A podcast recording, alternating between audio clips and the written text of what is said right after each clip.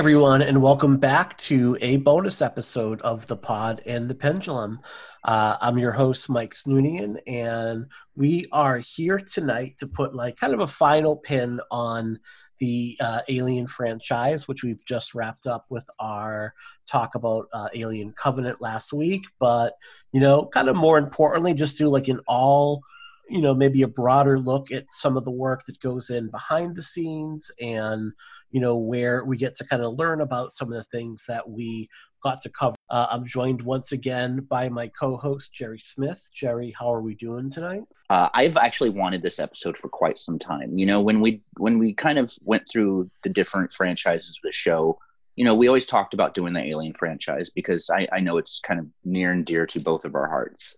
Uh, you know it's such a huge deal to me.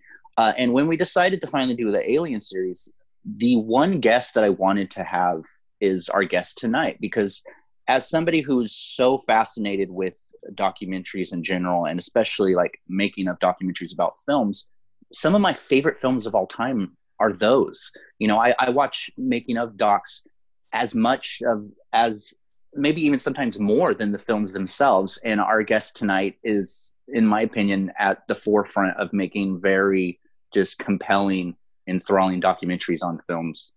So yeah, I'm, I'm excited. So why don't we take a moment, Jerry, and why don't you do the honors of introducing our guest, Charles de Lauzirika, who I am so excited to have on the show. How's it going, man? Good. It's doing going really good. So I guess so, first, yeah. how are you? Because you were just saying how like things have slowed down a little bit, obviously, right now with everything kind of as I wave my hands frantically in the air, everything going on in the world right now. How have you been like handling the past three to four months? We're all kind of shut in, and the world seems at a little bit of a standstill. Well, I mean, the, the biggest challenge is just trying to find structure and meaning in anything. You know, you wake up and it's like, is today Tuesday and it's actually Sunday? And it's just like those types of things have been challenging. And of course, that's like nothing compared to what a lot of people are going through right now. So on the one hand, I feel like I'm fortunate to just kind of be limping along uh, like a lot of people are, but also nowhere near as uh, sort of like endangered or in trouble or, or in pain like you know many many other people are. So all i can do is just sort of like try to focus on what's next and try to plan for what's next. And unfortunately you can't really do that with a whole industry that's basically shut down for the most part. It's mm-hmm. starting to limp back into it a little bit. There's some productions that are kind of ramping up and some smaller films that are going but um, i my, my last day of work was literally like the day before everybody shut down Mm-hmm. Um, I was working on this uh, TV show called Doom Patrol, and it was like my last day of doing interviews on that. The, the next day, we were like everything was shut down pretty much. So, mm-hmm. um, and it's been like that since March. Uh, so, you know, it's it's tricky and it's challenging in a in a kind of a survival sort of way. It's like you know, I need to make money, I need to work, but also, what's the safe way back into a, a mm-hmm. working functioning you know kind of like movie making system those are the, those are kind of like the the weird challenges uh, facing me and probably a lot of other people in the industry. But um, hopefully, we'll find a way back soon. Because besides making money and besides the work, I just I just enjoy being active and I enjoy being creative. And I like mm-hmm. even if it's not me being directly creative and just doing the behind the scenes stuff, I enjoy watching people do their stuff and documenting it. So that's that's the main thing.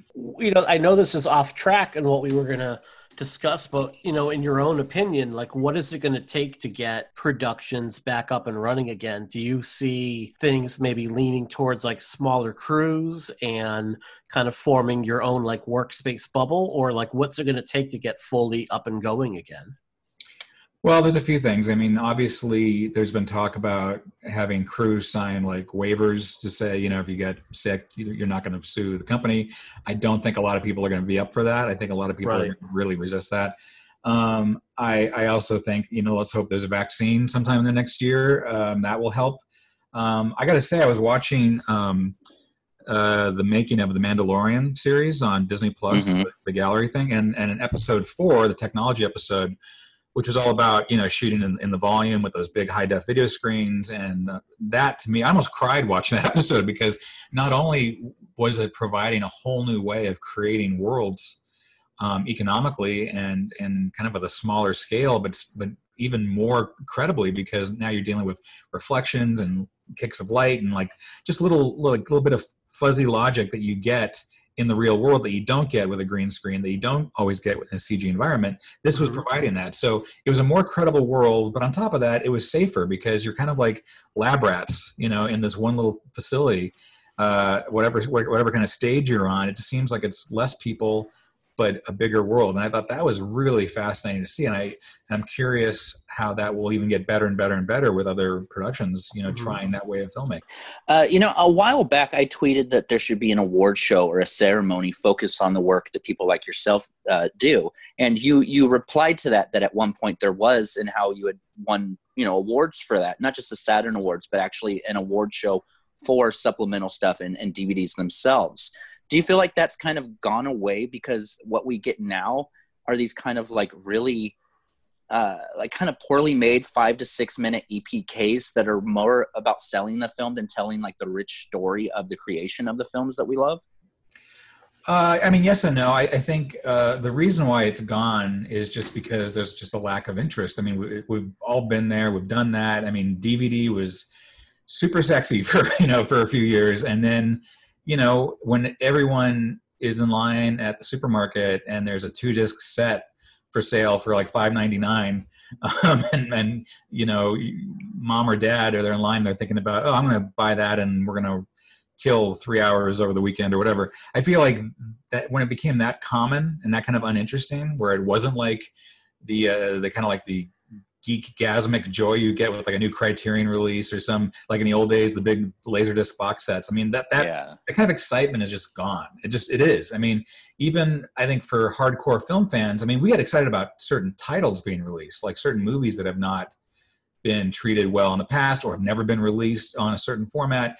I mean, I think we still get excited about those. And then occasionally you get a rare occurrence where it is a big movie, a big new movie that has some some nice juicy bonus features on it that we get excited about, but you can't hang an entire industry on that like you used to. Yeah. Like back back in the golden days, I would say from like 1997 to 2007. Um, you know, that's when it, that's when it was really getting exciting, and then people really cared, and so much so that the studios were spending a lot of money on these projects, not just in the making of them, but in the marketing of them. And um, and then with that came awards because a lot of these releases again back during the, the, the glory days um, a lot of those releases were really like huge productions onto themselves. I mean they had you know tens if not hundreds of people working on them in different facets of, of the disc release. And um, and they were shot all over the world and they had you know hours and hours of content. And you know it was kind of for our world you know for for for movie nerds uh, it was you know a really really vibrant time that uh, that with that came award shows. And I mean, I remember the one that I was really shocked by was in 2003, and I just happened to go. I, I didn't know if I was actually invited. I just happened to end up there. uh, was uh, the, the the DVD exclusive awards, which were televised. Those were on those were on TV, hosted by Jenny McCarthy. Jenny McCarthy, who came out wearing a dress made of DVDs and nothing else. Um, that was that was on TV, and um, and Alien Quadrilogy won. And and I and the the really kind of like scary thing about it was because I'm not a good public speaker. I don't I don't want to be up on stage. I don't want to do any of this like kind of like speechy type stuff. And um, but I was there, and like the commercial break before the quadrilogies category came up, some stage director comes up to me and asked if, if I was who I was. And I said yes. And he says, "Could you come with me?" And they moved me to the front row of the theater. And I'm like, "Oh, geez!" Now it's like, it's like okay, now you've like totally tipped me off that it's going to win, and now I'm really freaking out because had they not told me I would have been caught in the moment of surprise and I probably would have been okay. Or had they told me well in advance, I could have rehearsed or practiced some kind of, you know, speech. But because they told me like literally two minutes before they were going to announce, I just started like sweating and panicking. And if you watch the video, it's hilarious. I'm so uncomfortable and awkward going up on stage.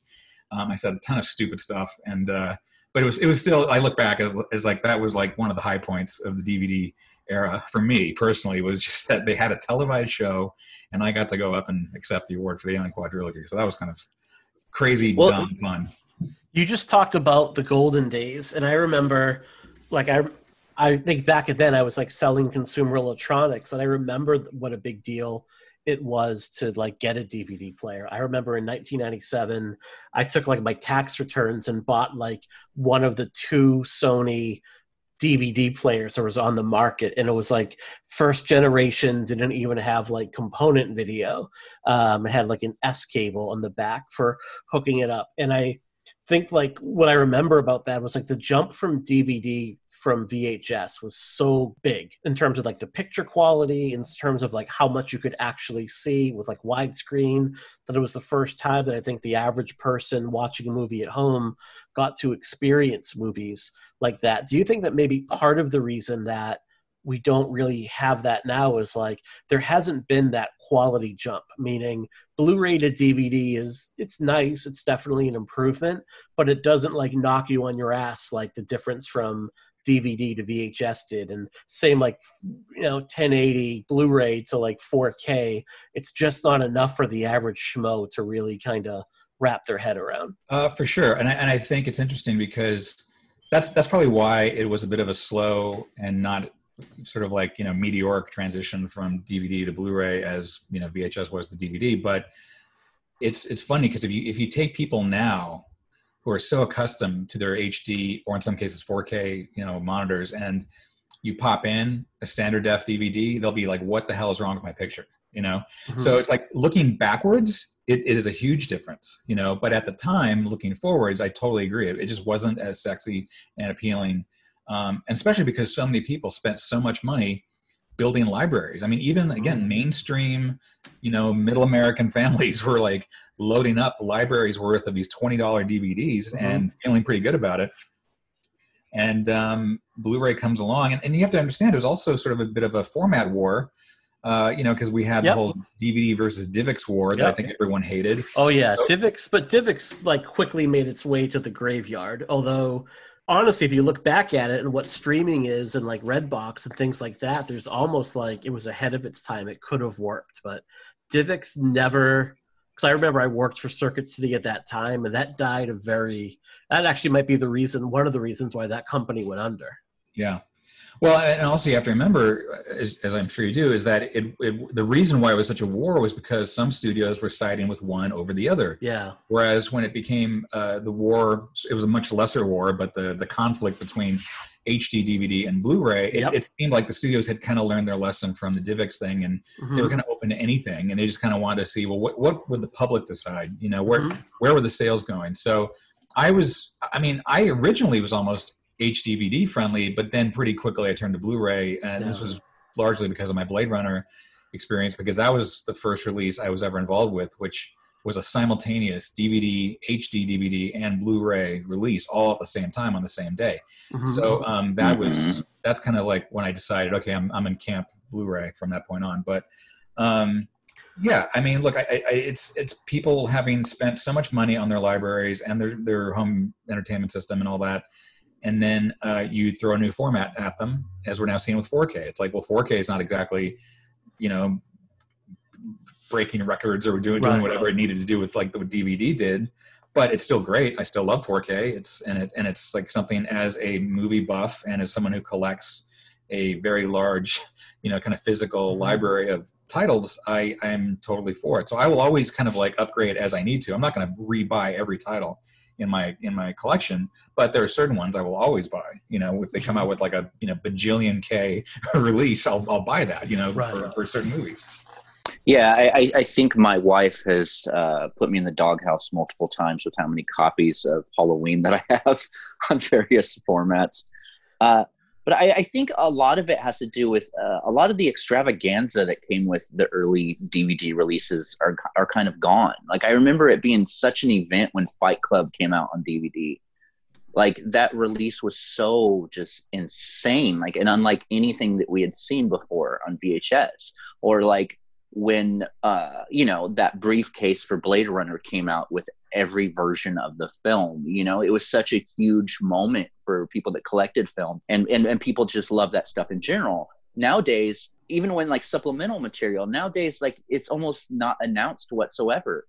I mean you know you have like kind of boutique studios or like you know a24 releasing you know the director's cut of Midsommar just on their website you know like uh, fans have to look for that stuff but back in the day there were advertisements there was these big things and you know you, you can't go to like just the the normal everyday person that watches movies and tell them you know how excited you are for you know the missing pieces of, of Twin Peaks to come out. You know, it's it's kind of like a a core group of people that like really live for a lot of this stuff and i feel like maybe that's been lost over time yeah i, I mean for sure and I, and I i feel that what what is keeping it alive in terms of like special features or kind of really cool um, niche titles that you never would see otherwise are really those boutiques you talk about. I mean, you know, the Arrows, the Shouts, Criterion, like all those companies that are, um, you know, they might not have the big muscular studio budgets that that you know some of the older, again, the glory days, the golden age titles did, but um, but the passion is there tenfold you know? I mean it's like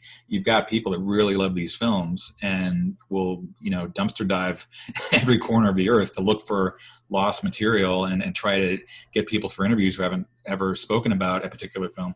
So the passion is certainly there um, with the boutique companies but unfortunately i just feel like in terms of the mainstream and and kind of like the the bigger bigger studio titles you're just you're not going to see that until there's at least some kind of new um, development either in how content is pre- presented, and that could include some form of streaming, or there's some new technology that allows for some new experience, which I don't know what that is because if I did know, I'd be a billionaire. So uh, it's just uh, it's just who. Well, I guess we'll have to see what excites people because that's really what it boils down to.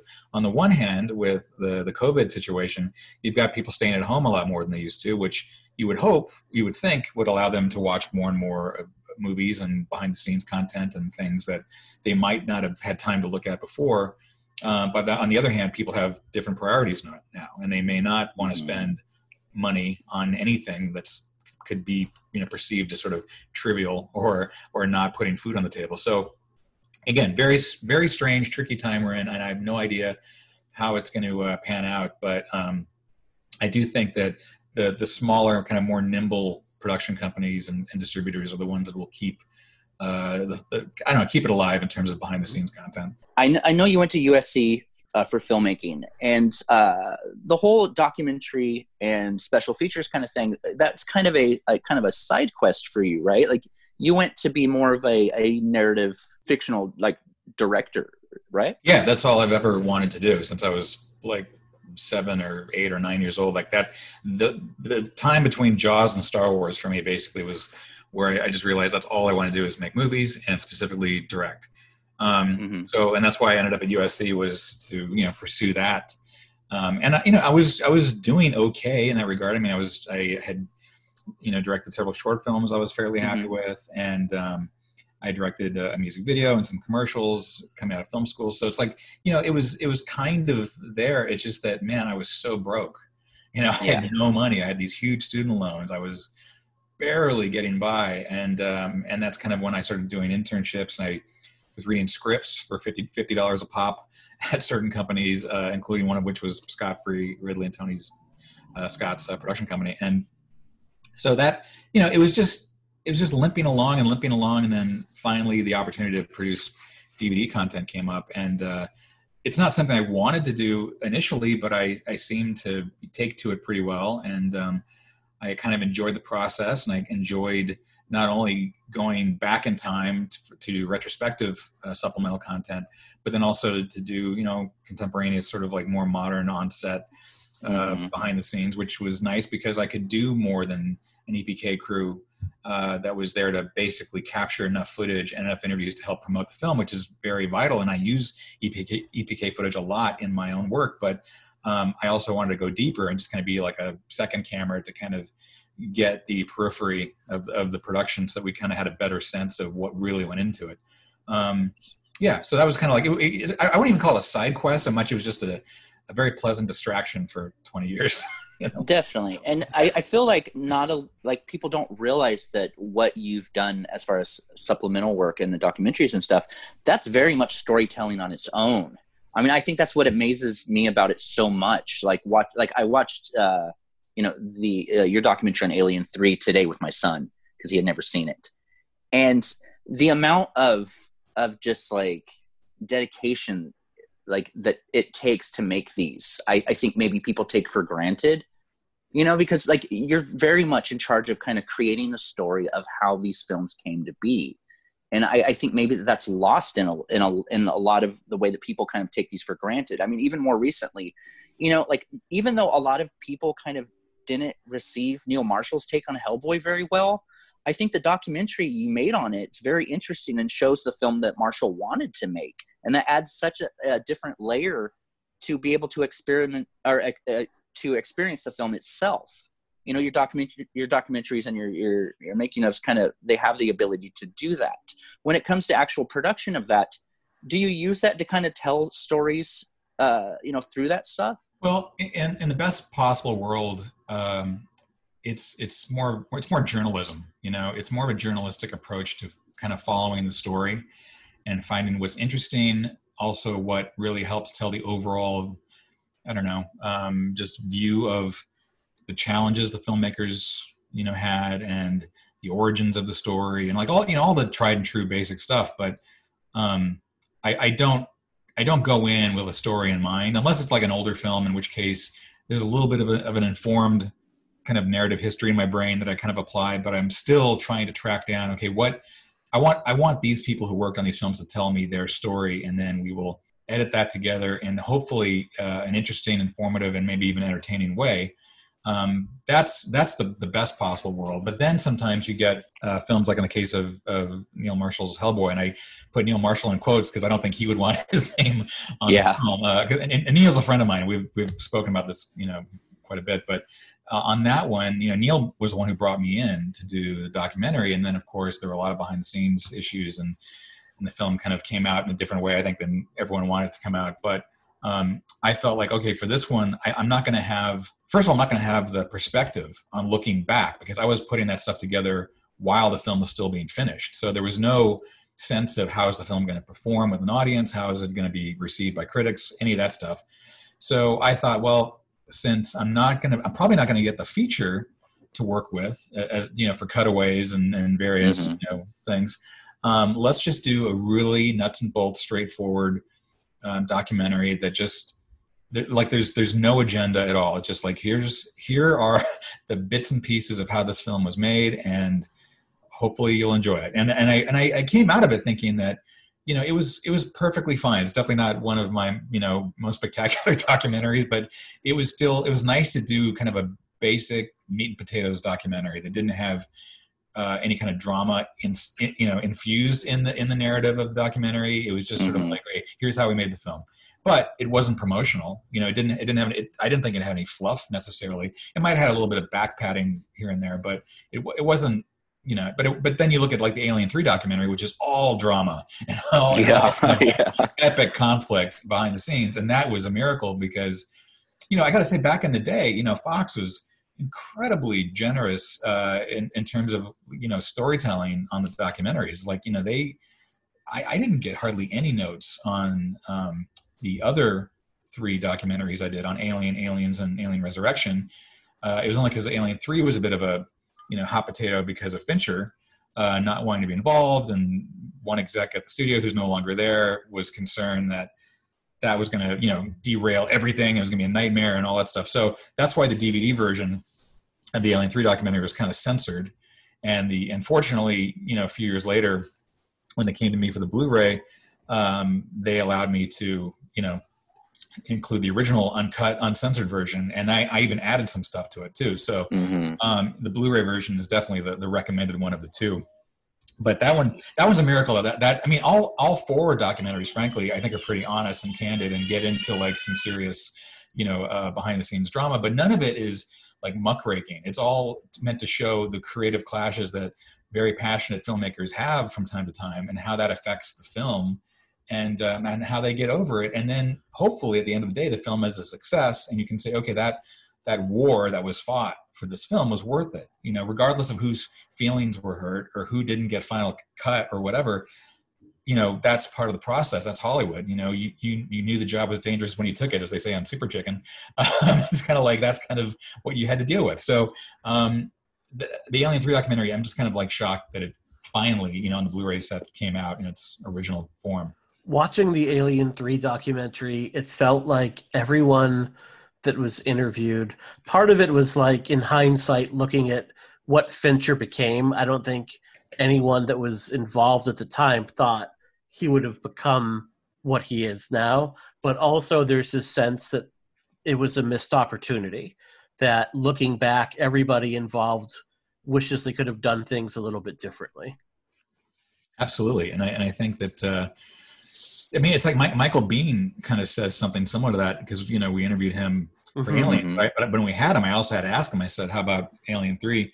And and he even says it himself about the whole um, the the money they had to pay him to use his likeness in Alien, mm-hmm. and he really gouged them pretty hard because he was upset that they killed Hicks. He was upset that you know the way he was being treated and all that. But then he, he himself said that you know if he knew David Fincher was going to become David Fincher, he probably would have let him use the footage for free, you know, right. for free.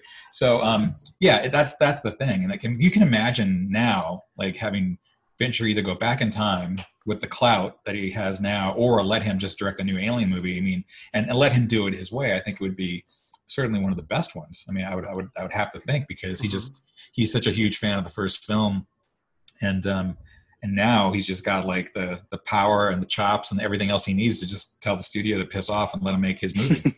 right. Definitely.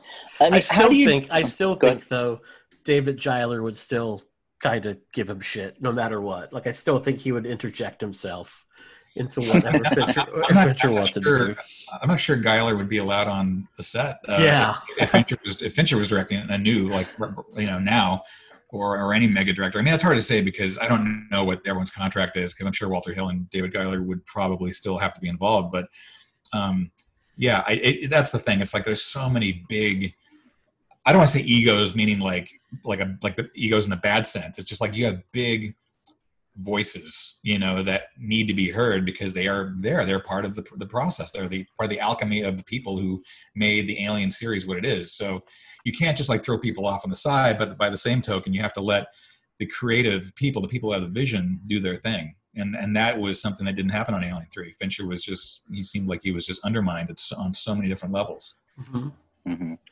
You know, with how much footage that you shoot for a lot of your documentaries, uh, at what point do you see uh, the decision to uh, approach it one way or the other? You know, you mentioned Hellboy being more of a uh, kind of like this is how things happened, you know. And whereas I think your documentary on Prometheus is like that too, and, and I, that's why it's one of my favorite things you've done, is it shows how the whole direction of a film can change over time. I mean, just throughout that documentary, what the film began as you know th- their goal of the film changed dramatically you know from what we ended up seeing in the theater as a filmmaker at what point do you notice that you know like this is the direction i'm going to take this documentary well i mean usually uh, it always begins especially on new films where i have a conversation with the editor i work with like in the case of prometheus that'd be will hook who's edited several of my docs and um,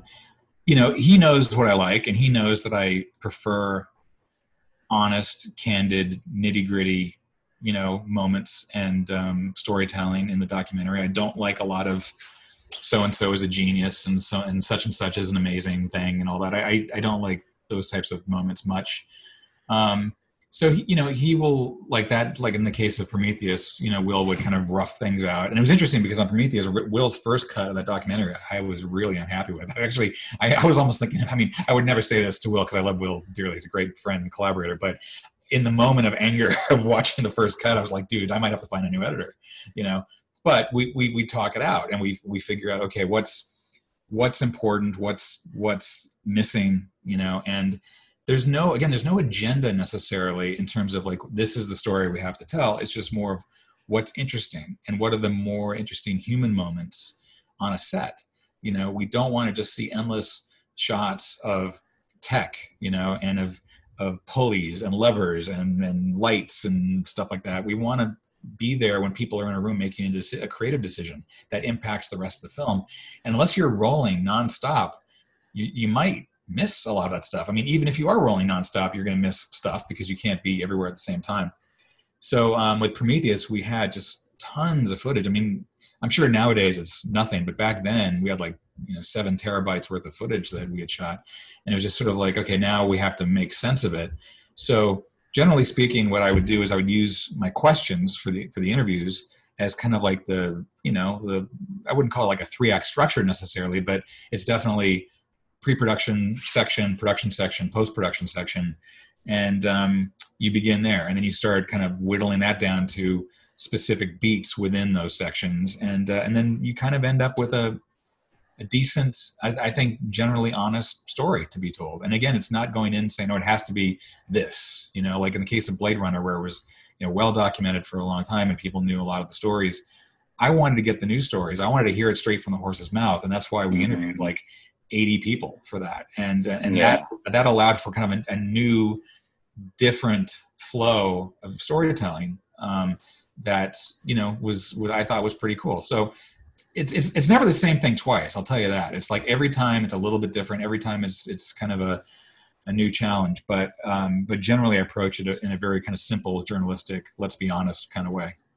With the Prometheus documentary, one of the things I found interesting was there were bonus features within the bonus feature. Yeah. Um, you have a three-hour plus documentary, but then you could also, at certain points, like pause it and see like a supplemental um, spec on it too. How, one, you know, one thing was like, how do you determine like what you think needs to get pulled out of there versus like, you know what, this is fascinating and I want people to see it, but it really kind of hampers maybe the flow of the doc overall.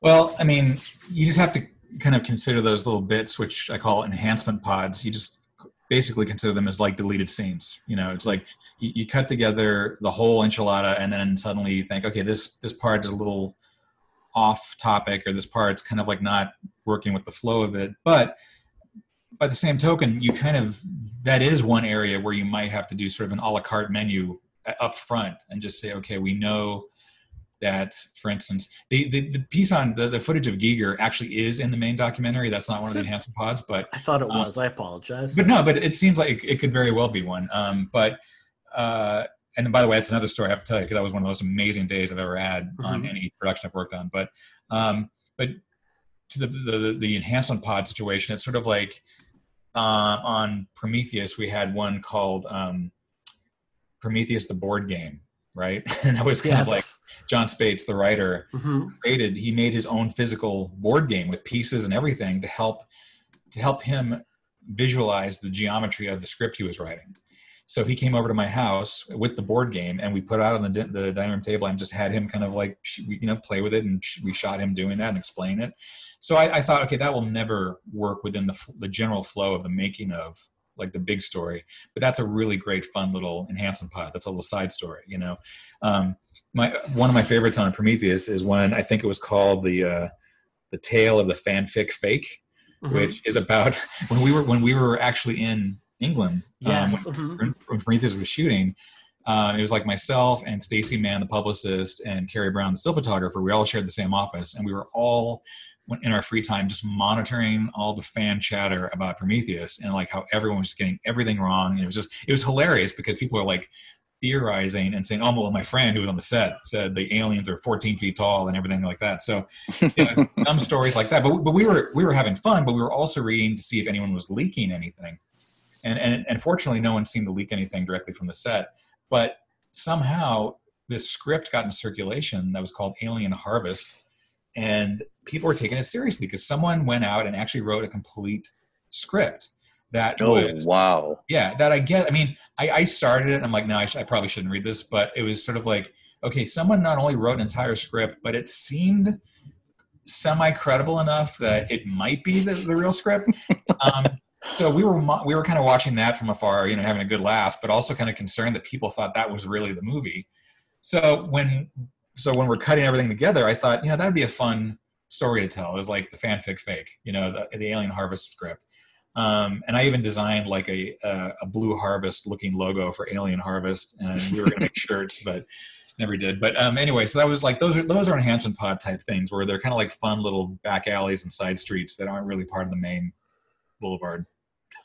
And there's still I, like more care into those little like you said, like the side trips, and there are on so many discs nowadays. Like there's more there than there would be on a lot of movies you would pick up where like they, you know, say tout their main feature or their main bonus features? Yeah, well, I mean, I've noticed one trend um, that uh, I think it's mostly budgetary, but there's a lot of if you look at a lot of the boutique special editions that come out, I mean, it's all it's all great stuff and it's all very very worthwhile, but you'll see it, and it's almost like a, a I think Criterion kind of pioneered this, where it's sort of like a one sit down interview with one person, not like a big cross cutting documentary that includes stories being told and bouncing bouncing them off other people.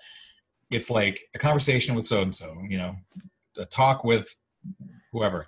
Um, but that way you don't have to edit. You spend you spend less time editing, so it's cheaper mm-hmm. and uh, and it's simpler and it's more bullet points in the packaging. So that I think is kind of the new trend I've noticed quite a bit of is just like one off, one interview per piece. Mm-hmm. And um, and again, it's fine. It's, it's, a different way of doing it, but I, I have noticed like there's a lot there's like more smaller pieces which looks better on the packaging than one big three hour documentary which you know doesn't doesn't read as content when you put it on you know a bullet point listing on the back well i, I think a lot of people uh, that buy these don't realize that a lot of that's mandated by like some of the studios. And that kind of i think hinders the approach a little bit. You know that and and a lot of people i think don't realize you know if they don't see like a certain person involved on the list of people on on the supplemental material they think hey you didn't ask that person and that kind of stuff you know?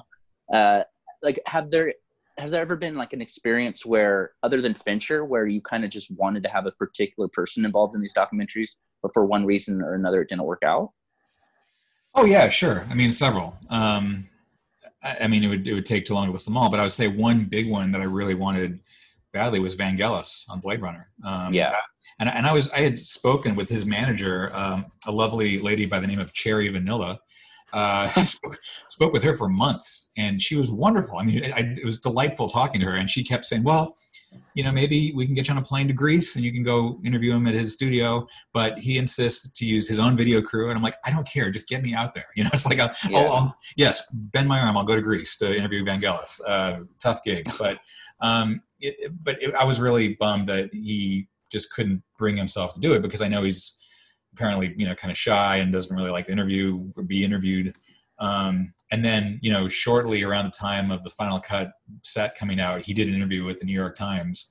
I was like, oh, he did an interview and it wasn't for Dangerous Days. So yeah, that's why at the end of Dangerous Days, there's actually a disclaimer that says, you know, we tried to get everybody, and anyone who didn't appear you know politely declined. So basically, on Blade Runner, it was Vangelis and William Sanderson were the two that I couldn't get. But um, but yeah, almost every project has one. You know, Alien, I try to get Yaphet Kotto and Ian Holm. You know, I mean, there's just there's always a, a, a couple per title that just you know it could be scheduling, it could be personal, it could be any number of things, but it's never like mean spirited or you know, yeah. It's just it just didn't work out. So yeah, to answer your question, yes, many. You know, going from these documentaries and all these interview stuff to tackling things like the director's cut of Legend or Blade Runner Final Cut or Alien 3, uh, I mean, Assembly Cut. I mean, they must be very different approaches. How do you separate uh, your approach from doing one or the other? Well, I mean, it's, it's the same with the with the supplemental content. There, there's there's no one way to do it, and it's and it's mm-hmm. so rare that any process has been repeated exactly the same. So you just kind of have to look at what is it that we're doing, what needs to be done, who are we going to get to do it. I mean, really su- super simple questions to begin with, mm-hmm. you know. And, and then it tends to resolve itself in, in terms of who's going to do what and when and how and how much money it's going to cost and is the studio okay with it and you know um, and sometimes you have to cut corners and other times the studio is, is wonderful and, and they don't say you know no to hardly anything so um, yeah it's it, it really all depends on which title we're talking about i mean i think of of all of them blade runner was certainly the longest term one that that took the longest to do for a number of reasons um, but but having all that time uh, allowed us to do it very thoughtfully and and kind of like not rush through it and uh, and allow technology to get better and better and better so that when we went in and we replaced uh, Joanna Cassidy's stunt double, uh, Lee Pulford, who was the stunt woman who went running through the glass. Um, you know, if we had done that effect sequence basically at the very beginning, it probably wouldn't have looked as good as it does now because we had to, you know, go years and years trying to get this thing going, and it allowed technology and people's experience to improve. And uh, so when we actually did get around to it, you know, the team at Sony ImageWorks and uh, New Deal Studios and all the guys who worked on that that that part of this. Um, and there there are many visual effects teams that worked on different parts of Blade Runner, Final Cut. Um, it, I just think having that extra time allowed everyone to just do it better, you know, because everyone was like a little bit more just thoughtful about it and they had the time, and it wasn't just like this cheap rush job. It's like it was like it really was kind of like doing tiny, tiny little perfect restorations on the Mona Lisa of science fiction. You know, that was kind of like how I looked at it. I, I didn't want to screw anything up. What about on something like the assembly cut, which is, you know, with with I got to mention with Blade Runner, did you have a lot of input from Ridley Scott when you were putting that together, or with someone like with Fincher who completely just wants to wipe his hands of the film? How do you kind of honor what you feel his intention was, but with don't have really access to, you know, picking his brain at that point.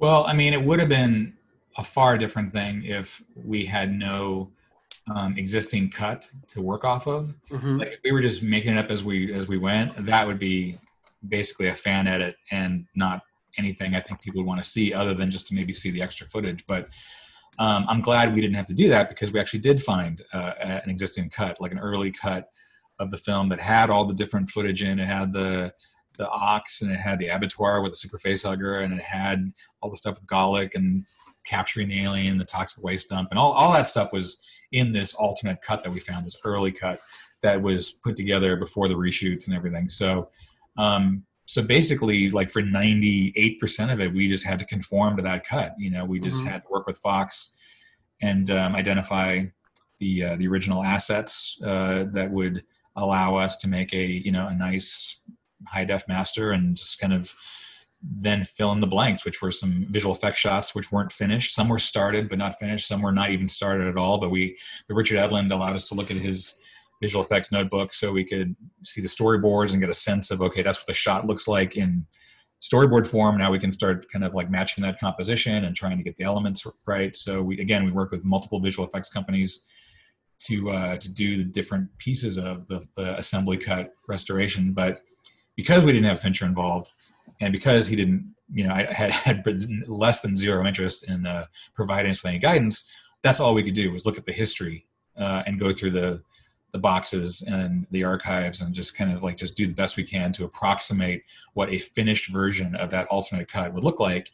And i think for the most part we got pretty close. And i think for the most part it, was successful in showing fans that there not only was there a different version of the film uh, earlier on but that it might have been better. And, and and again it might have been better had they just left fincher alone to do his thing.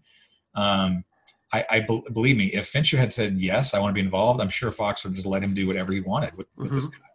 You know, but he had no interest, and I totally get it. I totally understand that he didn't why, like why he didn't want to do it. But um, in his absence, I think we did the best job we could. And again, it was all based on an existing cut. Without disparaging this movie, but when I look at the four films in the Alien box set, you have two of which are all-time classics uh, in Alien and Aliens, and you have Alien Three, which is a fascinating. It's a flawed film, but it's really fascinating for a number of reasons. When you get to Resurrection, which to me is like a fun '90s action movie, from watching the documentary, it seemed like it was a mostly pleasant set to work on, um, especially when compared to Aliens um, and Alien Three what are the specific challenges on putting something with just as much care to it as the other three films in that set um, but maybe the story's not quite as readily apparent? Well in the case of resurrection it was kind of a double whammy because i'm not a big fan of that film. Mm-hmm. so like there, there's that to begin with. But i kind of i think on any project i've ever worked on even movies that i'm not a big fan of I still try to um, put myself in the shoes of someone who is a fan. Like I pretend like I'm the only fan on earth of this film, and I'm going to treat mm-hmm. it the love that it deserves. So in the case of Resurrection, I could still approach it from the point of view of that I'm a huge fan of a lot of people who worked on the film. Like I don't think I've ever seen a film with that much talent behind the screen, behind mm-hmm. the scenes, and on the screen that the, the final result just wasn't there. Like for me, yeah. Like, I, I, did I did not like the final result, but man, everyone who worked on it is a genius in their own way. Mm-hmm. So mm-hmm. that was kind of that was an interesting way into it for me. Plus, uh, you know, the Fox EPK crew back in the day shot a lot of footage on Resurrection, so it was easier to go to the vintage behind the scenes footage on that than it was like if you go back in time, the one that has the least amount of footage is Alien, obviously. Mm-hmm. And with each subsequent film, you get more and more behind the scenes footage. So it's easier to lean on the experience of being on set versus having people having to tell their stories. So mm-hmm. Resurrection benefited from that, and also, you know, there was a little bit of behind the scenes drama on that, not much, uh, and it was all kind of just people, I think, with different tastes and different right. opinions on how it should have gone down. Right. But they shot Resurrection in L.A., so it was on the Fox lot, and I think Jean Pierre Jeunet, right off the bat, um, accepted that he was directing a big Hollywood movie and not Amelie, you know, or or a delicatessen or whatever. He, like he knew he was making a big studio sequel movie, and and he rolled into that. So it was sort of like there wasn't much clash uh, to be had, uh, and if there was, it was probably you know low stakes stuff, nothing big. Mm-hmm. Um, so again, it was kind of like what we're talking about with Hellboy earlier. It's like okay, well, what let's let's forget about the drama and just focus on what did they do to make this movie and keep it very practical and like talk about the underwater shoot, talk about you know the costumes, just talk about the the basic filmmaking, you know, stand kind of like kind of like standalone tropes that you deal with on any documentary. It's like okay, we're gonna we're gonna go department by department and just you know tell that story and not worry about who pissed off who. You know, it's like that's that's not there in the Resurrection documentary. But I still think we made a pretty you know pretty beefy documentary. And if you're a fan of the film, there's tons there to to enjoy. Mm-hmm. You know, I'm I'm curious. You know, going from experiencing Jaws and Star Wars and deciding that you know I want to direct, I want to make films, and then going off on this career of making these great documentaries. You know, it coming full circle to being able to finally do your film with Crave. I mean, how fulfilling was that journey to finally be there and be like, this is my movie, you know, 100%. I'm the director of this, you know, as wonderful and how uh, game changing as the documentaries are, it must have been such a great feeling to direct your film. It was. I mean, it was it was a massive headache from beginning to end, and I loved every moment of it. And it was like, it was the it was the problem solving. It was the uh, you know kind of like taking all sort of like the virtual experience I had watching other directors do their thing. And then apply that to my situations, like day to day. Um, that was fun and interesting, and very um, I don't know. I just I learned a lot about myself. I learned a lot about filmmaking. I learned a lot about dealing with other people, and um, I came out of Crave like wanting to go right into another movie, which unfortunately didn't happen like that. But I still, I, I didn't, it didn't, it didn't scare me off. And on the on the contrary, it actually made me more excited than ever to keep trying to direct things. So, um, I it was funny because every day that there was some new challenge, and it was a challenge I had never faced before, I would instantly kind of file through the the files in my brain and, and think of like, okay, what would so and so have done in this situation? You know, like what what director have I witnessed or documented? What did they do in this situation? And and it was really great to have a sort of virtual library of reactions to things in, in my brain. Um, so and so by the end of it, I didn't I didn't necessarily need to rely on those virtual memories. I had my own. You know, I had my own mm-hmm. experiences mm-hmm. and I had my own sort of like take on things. So um, I wonder how many of those reactions felt authentic as you were doing them. Like when you were going combing through the um, memory banks of what you saw, like yeah. when you were doing them on your yourself, like how many of those reactions felt authentic versus like, nope, that just doesn't fit. Um, I think like ninety percent of the time it was a um, authentic reaction. Like I like even though it wasn't my initial experience, uh, it still applied well, and I and I, you know, it's kind of like seasoning. It's like I didn't I don't create the spice, but I'm, I, I, know how to use it to get the taste that I want, right? So it's sort of like that's mm-hmm. kind of what I was doing. Um, and then by the end, I was just, you know, I was kind of on my own wavelength, uh, kind of just directly telling people what I wanted or why and why it should be that way. So it was a good, it was a good icebreaker. It was a good starter to at least kind of like establish, even if it was false confidence, it seemed like I was confident. And that I think any crew likes to see in a director because I've seen it a million times where if the director is confident and they know what they want and they're clear about what they want, the crew and the actors, all they want to do is make you happy. It's like they might disagree with you on something. They might say, "Hey, did you consider this other approach?" And the actors themselves might get really detailed in other directions that may not be the direction you want to go in. But um, so long as you're confident and you feel like you know what you're doing, they'll they'll follow you to to make the movie you want to make.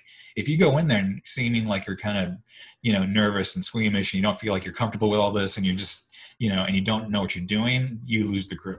You know, you lose the crew. So I, I feel like even if I didn't know what I was doing in the early days, if I just conveyed a sense of confidence, that would be enough to get me through to when I was finally up to speed and I finally felt comfortable in my own shoes and I just, you know, I could actually direct the movie. And that was the, the, the most fun of that film. And and I just I recently made a, a, short film I'm really proud of called Love Bite, and it's mm-hmm. been playing playing festivals pretty well until the, the pandemic hit. But that one that was a joy from beginning to end. I mean, again, we had like production headaches and things, but there was not a moment on Love Bite where I didn't feel fully like in the zone and fully confident in what I was doing, and not in an arrogant way, just in a very comfortable way. Just like this is what we're doing, and I love it, and it's great, and and that kind of energy gets people to like bring their own excitement to it, and uh, and I, I was really upset with myself. it's like, why have I not directed something?